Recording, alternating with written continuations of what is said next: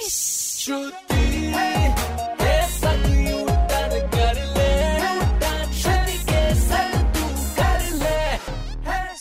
Hits 93.5 red FM पर। U-turn मारे आप, मेरी यानी श्रुति के साथ में।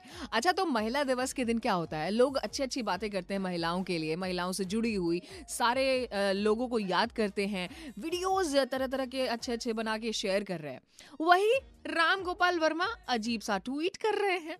उनके ऊपर कमाल हिल चुका है भाई साहब। दरअसल उन्होंने लिखा कि हर पुरुष को महिला उतनी खुशी दे जितनी सनी लियोनी देती है। अच्छा अब ये सुनने के बाद हमारे लखनऊ की लड़कियाँ उनसे क्या कहना चाहती है? लो सुनो।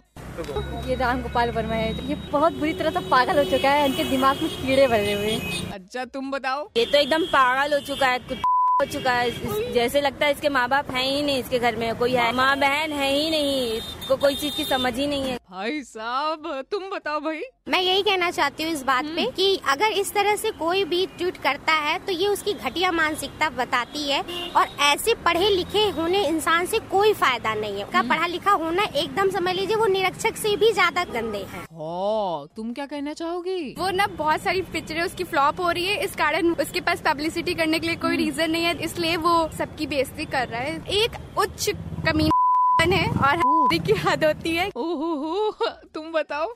राम गोपाल वर्मा ने जो बोला है this is very bad and ये लगता है कि उनका दिमाग बिल्कुल खराब हो चुका है। इनका जो अस्तित्व है वो बाहर नहीं किसी बड़े पागल खाने में होना चाहिए। ओहो हो इन लड़कियों के मन की बात सुनकर ऐसा लग रहा है यही थी। हर लड़की के मन की बात राम गोपाल वर्मा के लिए। चलो अभी आप आने वाले गाने सुनो। 93.5 रेड एफएम बजाते रहो।